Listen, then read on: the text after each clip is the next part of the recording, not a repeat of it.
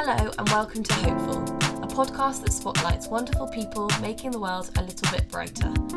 Each episode, I speak to someone I admire about why they do what they do, how they stay optimistic, and who inspires them. In this episode, I'm joined by Hannah Gaffey, an incredible woman who has led fundraising initiatives, advocated for people seeking asylum, and has an MPhil from Cambridge. Her Tees for Fees campaign was widely featured in the national press, where she gained the support of her community to pay for her master's course. She was the recipient of a Future Finance scholarship and currently runs the social media for Mosaic, a charity that supports people of refugee status in reaching university. So, throughout your life, uh, you've clearly demonstrated a passion for education. I mean, even leading a campaign to support your studies. Did that struggle influence your interest in education for asylum seekers and refugees? I suppose the the like interest in like people who are seeking asylum and people who have refugee status, like that's something I've been interested in like in most of my adult life because of obviously the so-called refugee crisis um, that came sort of to a head in 2015. Like I remember when I was in uni in London as a fresher, like going to um, protests against like basically airstrikes in Syria. So that's kind of like where at first I was like, okay, the government have no respect for these people, kind of thing. And then in terms of education and people who are seeking asylum, when I worked at United World College Red Cross Nordic, which is in a little place called Flekke in Western Norway, um, I met like a lot of people who were seeking asylum in Norway, like men in their late 20s who are like, yeah, I've been living in an asylum centre for 10 years and I'm not allowed to go to like further education, I'm not allowed to work. And I think for me, as someone who was and still is in their early 20s, like I know how difficult it is to just try and navigate life at this point anyway and like even if you have options in front of you and you're like considering those options it's really difficult. But imagine just like having no options. You're not allowed to go and study you're not allowed to go and work. Like your existence can kind of be reduced to sitting in an asylum centre and waiting for the days to pass until you might get a positive outcome in your asylum application. Yeah no definitely. I just think it's it's really incredible because I do think education is one of those things that we all take for granted until like we don't have it. Um, mm. And yeah, and I just thought so. Your research for your um, MPhil that was all yes. about the experiences of asylum seekers, right? Can you tell me a little bit more about that because I think it sounds so fascinating. Yes, I can. Um, so one second, Lisa cough. so um, my MPhil research was about the lives of three people. These are obviously pseudonyms, but they're called Aryan, Malisha, and Yaman. Um, sometimes it's hard to remember the fake names instead of the real names. Um, but basically, it was about their contacts with the education system um, since they've been in the UK, and also their aspirations for like their education, but also their career in the future, which is kind of how it started off. Because obviously, my master's degree was in education, so it had to have like an education focus. But during our conversations, we sort of gradually started talking about like the hostile environment, um, the challenges that they face day to day that aren't necessarily to do with education. So just having to live on £37.50 a week and the challenges that that presents. But obviously, there are also challenges with education because if you want to go to a language class, which is in your nearest city, but you can't afford the bus fare, then you need to walk an hour there, an hour back, two hours there, two hours back, however long it takes you, because you can't, you have to make the decision between eating or getting on the bus. So you obviously choose eating. Um, so yeah, we basically just ended up talking about their life story, but in a really short amount of time. Um, and we I chose to focus on their like experience within the UK because I didn't want to sort of re-traumatize them from anything that they've experienced in the past. And people sort of said to me like when they were coming to this interview, they were like, I don't want to talk about anything prior to me being in the UK. I only want to focus on like my experiences now. Um, I feel like I'm rambling again. Not at all. not made for podcasting really or interviews. Um, but yeah, I like presented the most sort of interesting thing that I think is interesting about my research is that obviously this whole thing happened in the context of the really problematic environment that we have around refugees and asylum seekers in the UK in terms of public opinion, the press, and politicians saying, you know, calling people bogus asylum seekers, saying that people are economic migrants, that they have no right to seek asylum in this country, that they're fake, that they're this, that they're that. Um, so I suppose the whole earlier part of my dissertation focused on that context, and then I brought these three people's life stories and I presented the like data section of my dissertation as stories instead of like as graphs or as just like little quotes from them. I just presented it as a story. Um, and I think my main finding is that obviously people will say about people who are seeking asylum, you know, they don't work, they don't contribute to the economy, they don't, you know, they're just a waste of space kind of thing. But people aren't allowed to work legally. So you're putting them in a system which doesn't allow people to work and then you're calling them a burden or you're calling them a drain on the economy but people aren't given the opportunity to not be a burden or not be a drain on the economy and it's an opportunity that they really want um, so that's interesting i think. Yeah definitely. And i think it's also great that you've come at it from like a very academic perspective. I think that there are a lot of activists and people out there doing it, but it's quite um, reassuring to know that there's like facts and data behind it. And I think maybe people find that easier to to understand. I mean, like obviously you've done those amazing like graphics on Instagram um, explaining stuff, which I'm such a fan of. Um, do you think that it's going to get better i mean what are your feelings about the future i'm i mean i'm fascinated well not fascinating is the wrong word but um, i'm very actively interested in the refugee crisis um, and i very often find it quite bleak and quite sad to think about and i was wondering what you thought obviously if you spent a long time listening to people's stories um, how that sort of shaped your your view of the crisis and your view of how it might be in the future um, so i think the I'm going to start about the infographics and like the facts and the figures because I think that's really interesting. Um, I think asylum isn't really understood as like a topic in the UK because you do have to have some knowledge of like legal stuff, refugee law, and that's something that I don't even like. I don't really have that much knowledge of. Like it's only from doing my masters and reading like a handful of policy documents that I'm like, okay, this is what the rules are.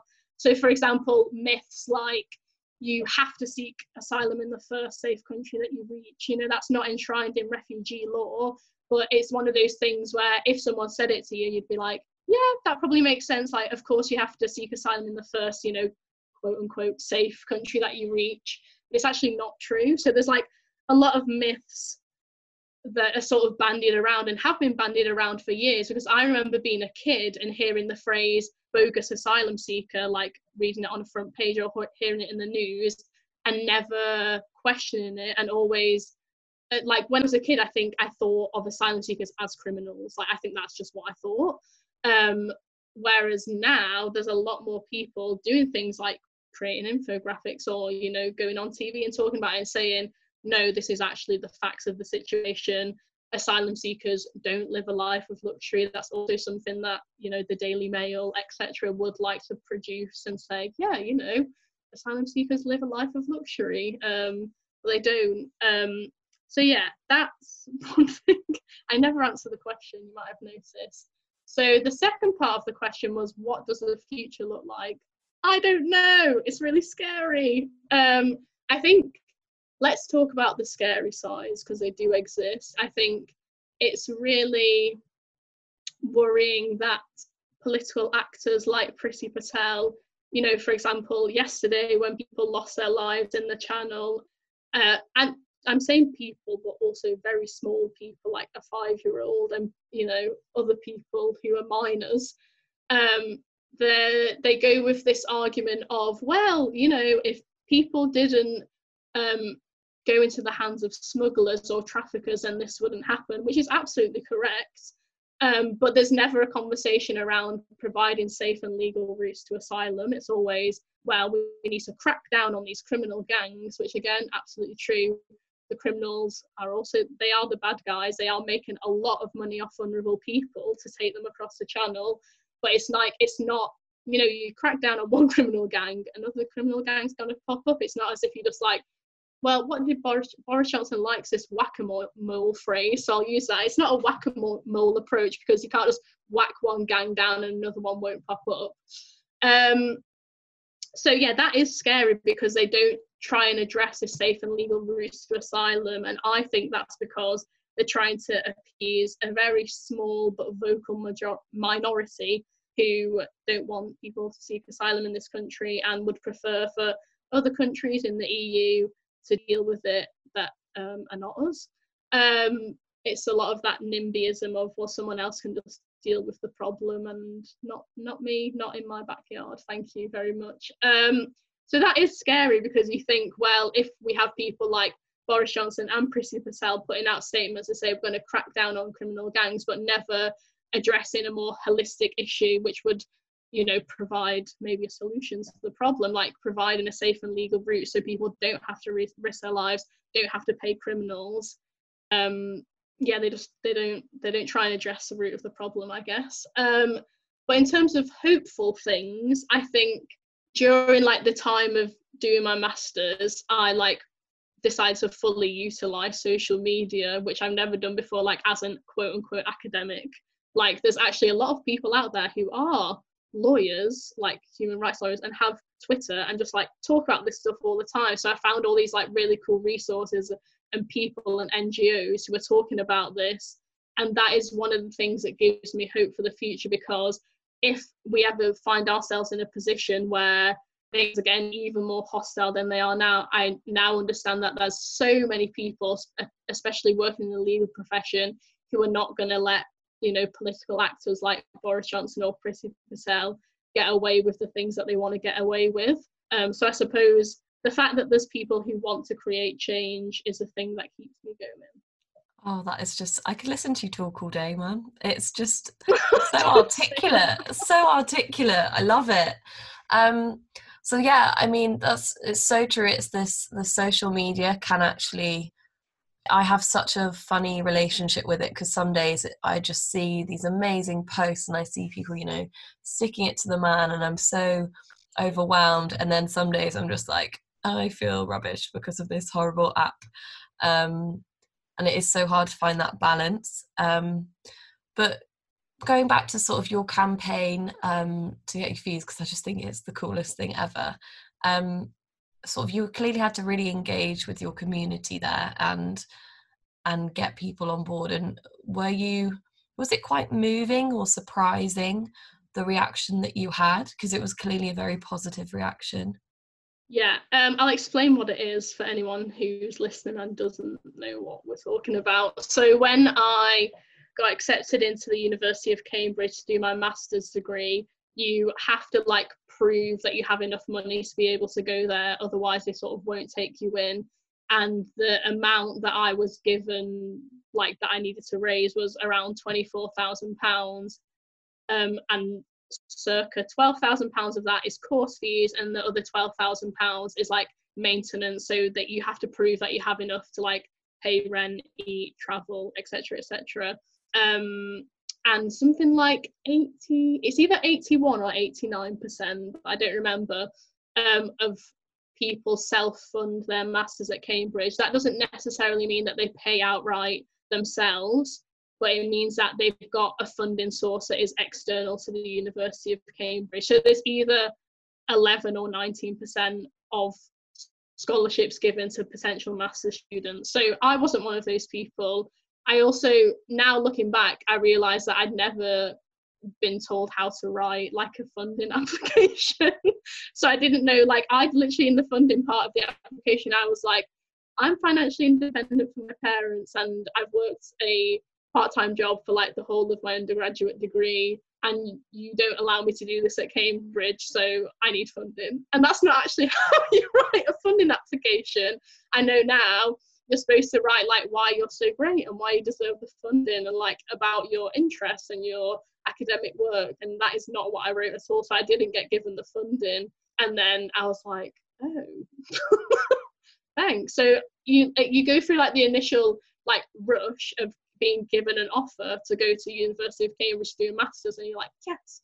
And then they're like you need to fund this money by yourself. And I'm like oh well i don't know anyone who can give me 24000 pounds to do this so this is going to be a problem.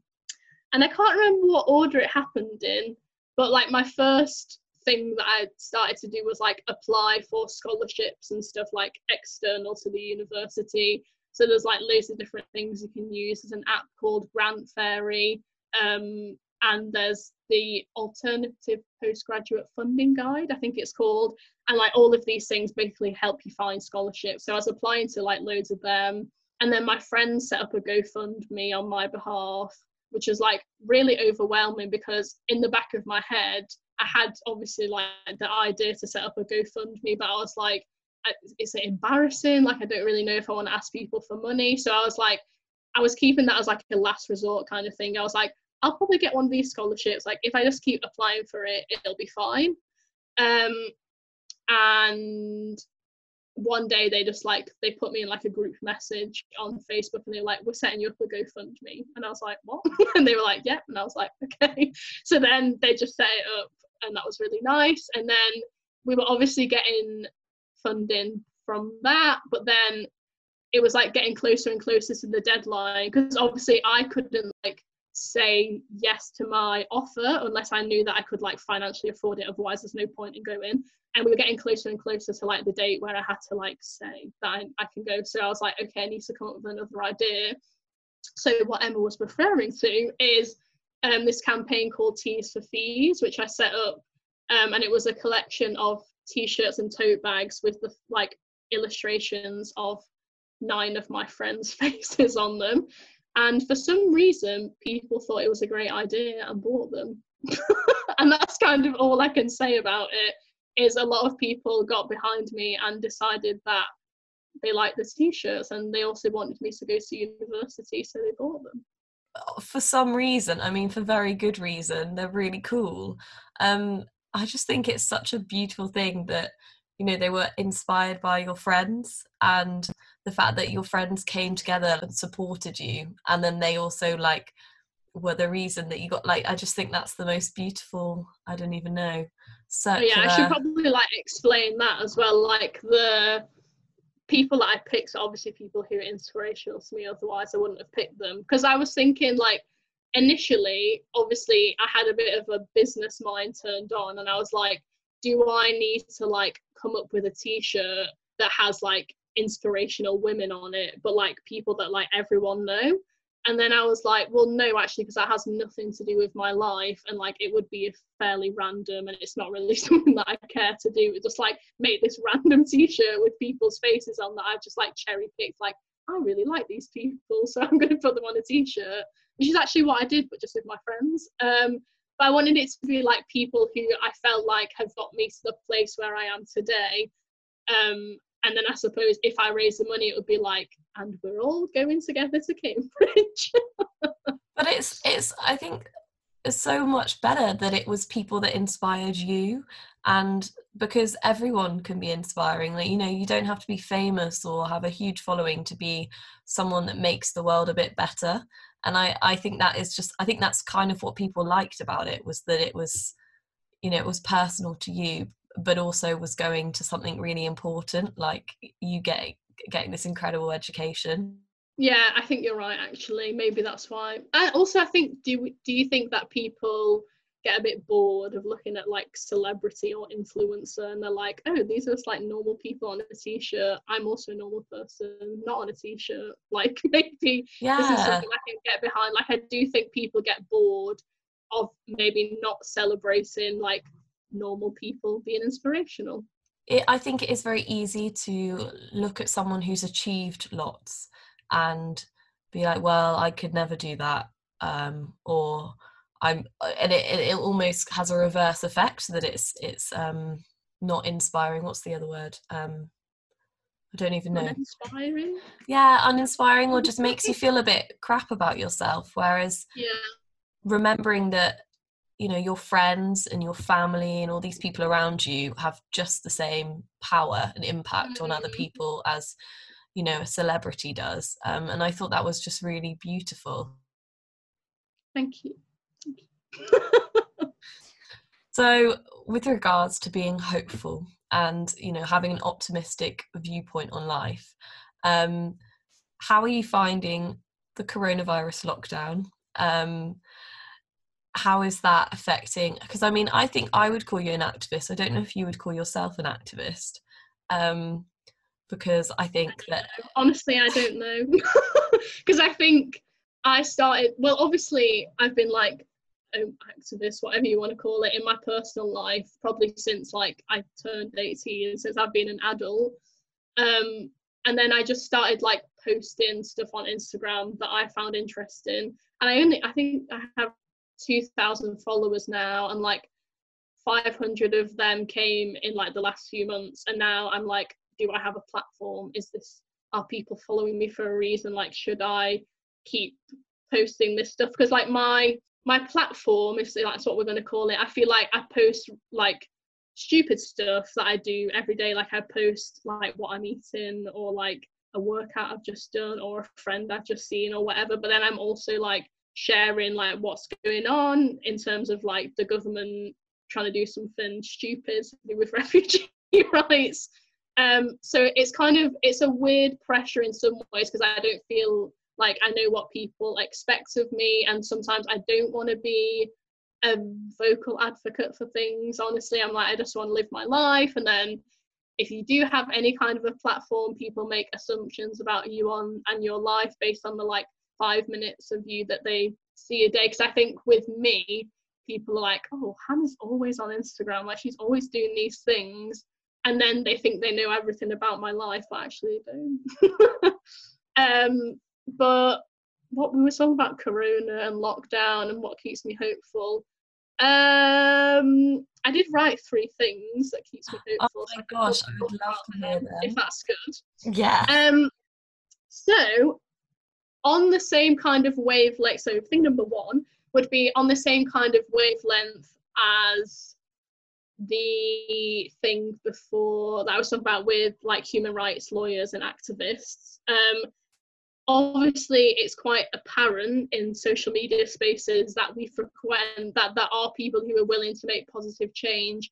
And one thing that I really like is, particularly in 2020, people like reclaiming Instagram as like an educational tool rather than obviously it's a traditionally like really visual platform and you can only post pictures and so many words but now obviously with people like posting the swipey swipey infographic things um i think we're just reclaiming it as our own educational tool and people of our generation are using it to educate on so many different issues like you can go on instagram and read about literally whatever you want to read and i think as long as the person who's producing that content like says where the source of the information comes from then i think it's a perfectly valid way to learn new information. Um, and I think the people who are critics of that and call it slacktivism or armchair activism um, don't get it. And also, we're living in coronavirus, so in person activism literally isn't a thing. Yeah, I mean, we've fully seen how amazing social media can be in activism. Like, I mean, like Gina Martin's upskirting campaign, the Mm, majority of that, well, not the majority of that, obviously, there was a lot of hard work put in, but like a lot of that came through her social media activism. It, it is so powerful because it's allowing you to talk to all these people that you otherwise would not meet and probably wouldn't hear you otherwise. And I think, yeah, the, the critics of that are very often uh, have not got any clue how young people operate or how this generation is making change. Yeah, I think it's also it's kind of in the same genre of when people like critique people for being influencers because it's not like it's not a job that we understand because it hasn't existed until like five it probably existed more than five years ago but you know what i mean like people making money off of instagram for example isn't something that we understand because it's not a job that's been around for hundreds of years so then people will critique it because it's like it's not a real job. Like, when are they going to get a real job? Um, it's like that. It's like, when are they going to do real activism instead of just doing Instagram activism? You know, I think it's just we don't understand it yet. So maybe it is just difficult for us, yeah, to just get our heads around it, and we find it easy to just critique people instead of saying, oh, maybe this is a really cool way to learn things. Let's do it more. Yeah, definitely. Go on, number two.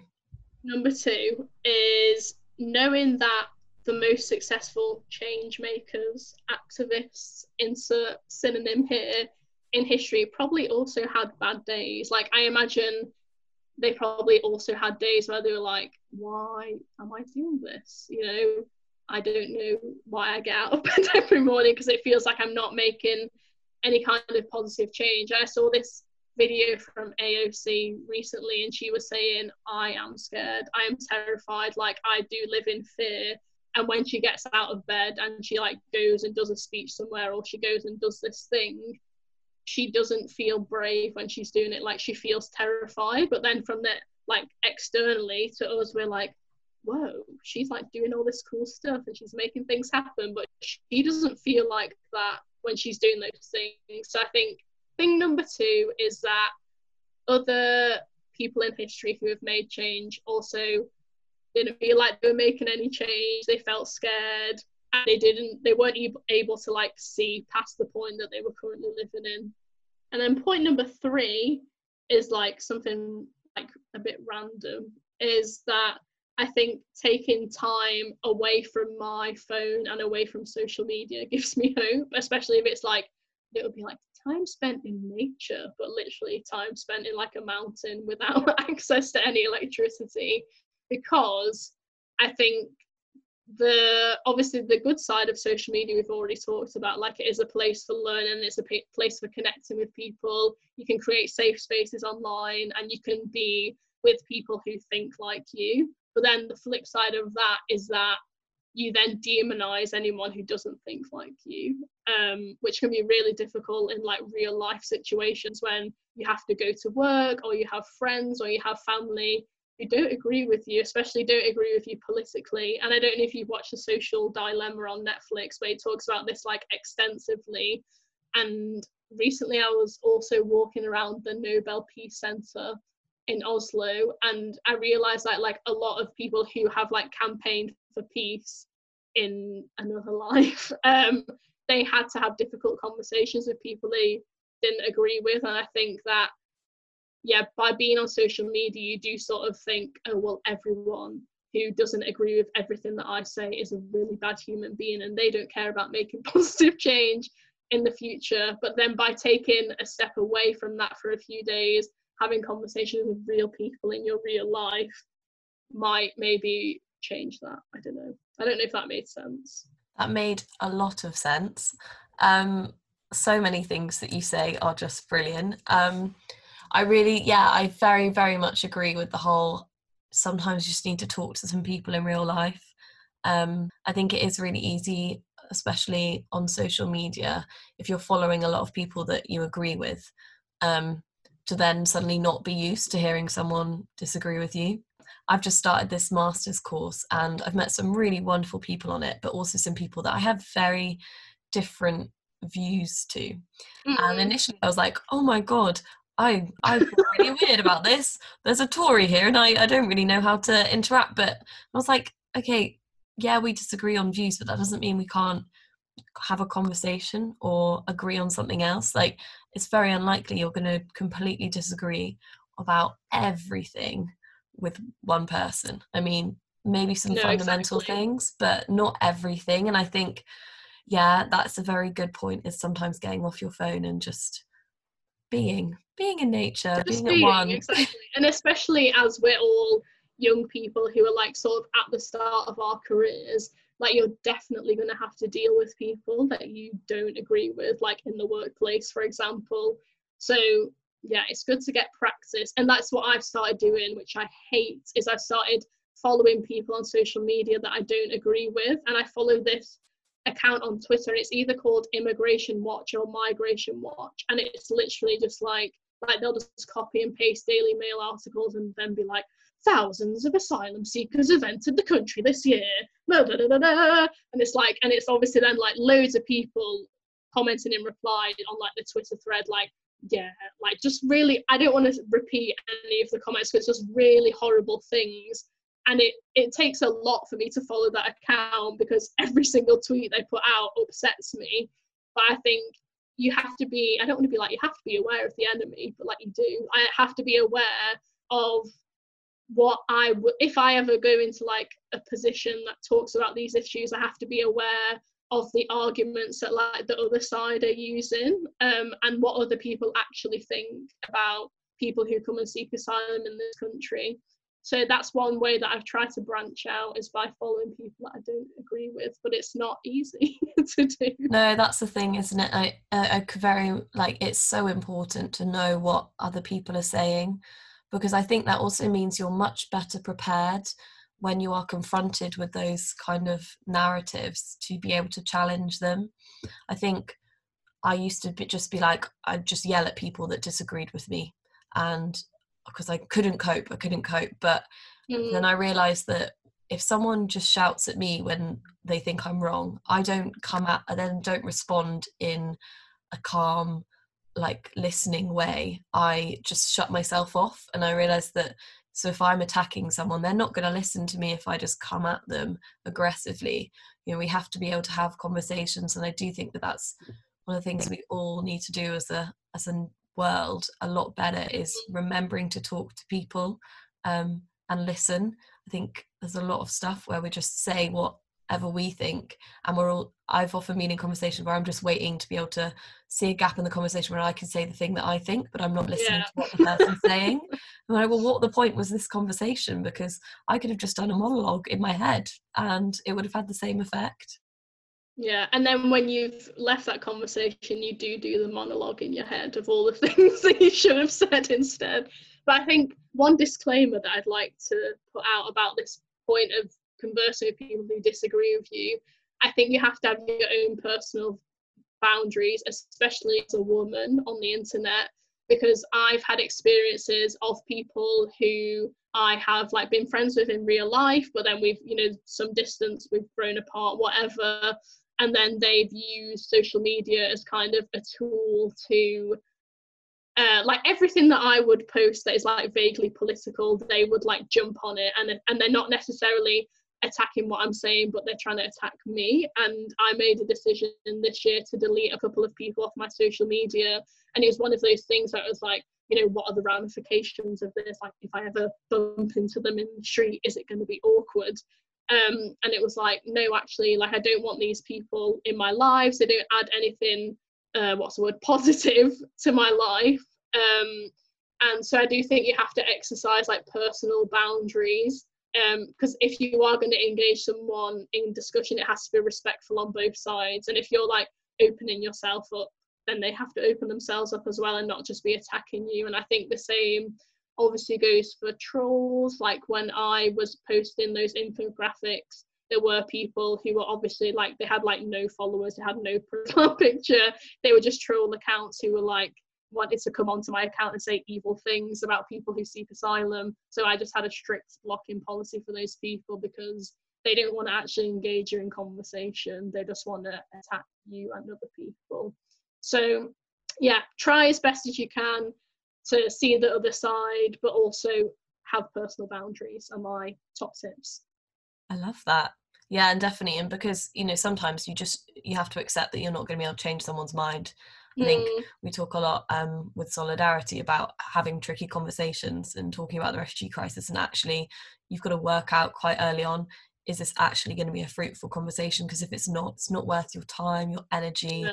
your emotional baggage coming out. So, yeah, very good point. Um, so, sort of heading towards the end, would you like to tell me about someone who is inspiring you? Yes, when you because obviously we talked about this like a few weeks ago, and you sent me like some examples of questions, and I was like, oh, I don't really know who inspires me, and I feel like I don't have like a person for like each time or whatever. But now I would like to talk about Marcus Rashford because he's just brilliant. I love him.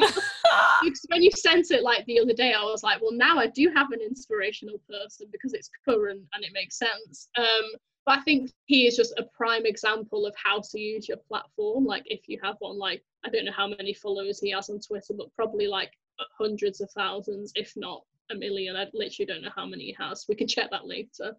Um, you know, obviously has a massive platform. He's a footballer. Um, and even though obviously a recent vote in Parliament didn't go the way that he would have wanted it to go, I think it's really cool that he's partnering with an organisation who are campaigning to end child food poverty.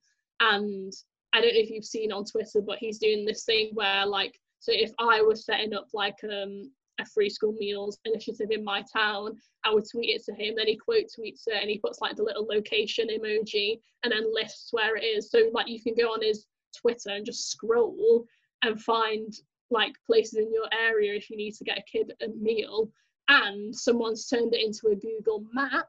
So now you can just go on a I know amazing. You can just go on a Google map and zoom into your local area and it'll tell you all the places in your local area um, who are providing free school meals over the half term holidays. And it's just cool because it's like he's obviously done that and used his platform, and then some anonymous person, they're probably not anonymous, but I don't know what their name is, has used their technology genius to turn it into this interactive map that anyone can use. So Marcus Rashford is my person of the moment. he honestly is. It's just exactly what you say, an example of how to use a platform well and just and just yeah, winning and just being a national treasure. Honestly, I don't know anything about football. I didn't know about him until the free school meals thing and now I honestly part of me would watch a football match for Marcus because I love him so much. yeah, um, I think it's real. Yeah, so, what are you looking forward to in the next few weeks, months, year? Good question. Um, I'm I'm unemployed, so I'm looking forward to being more settled in life generally. I think because obviously 2020 has been a very unsettling year um, for a lot of people and for a lot of different reasons. And I think everyone, myself included, is looking for some small portion of normality. Um, so I'm looking forward to getting a job, getting like my own flat to live in, and just living a really mundane, boring, and normal life. Which sounds like really pants, but I think that is just what I'm looking forward to, just being able to sort of go back to not a normality, but something that's more stable. Let's call it that. Yeah, no, I think that will ring true with a lot of people. It's just having a bit of structure, I guess. Yeah. It's it's yeah, knowing definitely. Knowing what you'll be able to do with your friends next month or even next week.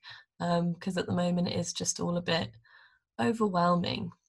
Um, thank you so much for talking to me today. You are just a delight, and I'm so inspired by you. Thank you for inviting me. Thank you so much for listening to Hopeful. Please subscribe for more episodes and check out my Instagram at Hopeful Podcasts for more content. If you enjoyed this episode, please go and give it a rating in Apple Podcasts as it will help other people find it and would make my day. Thank you to Josh Christopher for the wonderful music and Sophie DeSalis for the graphics accompanying the podcast.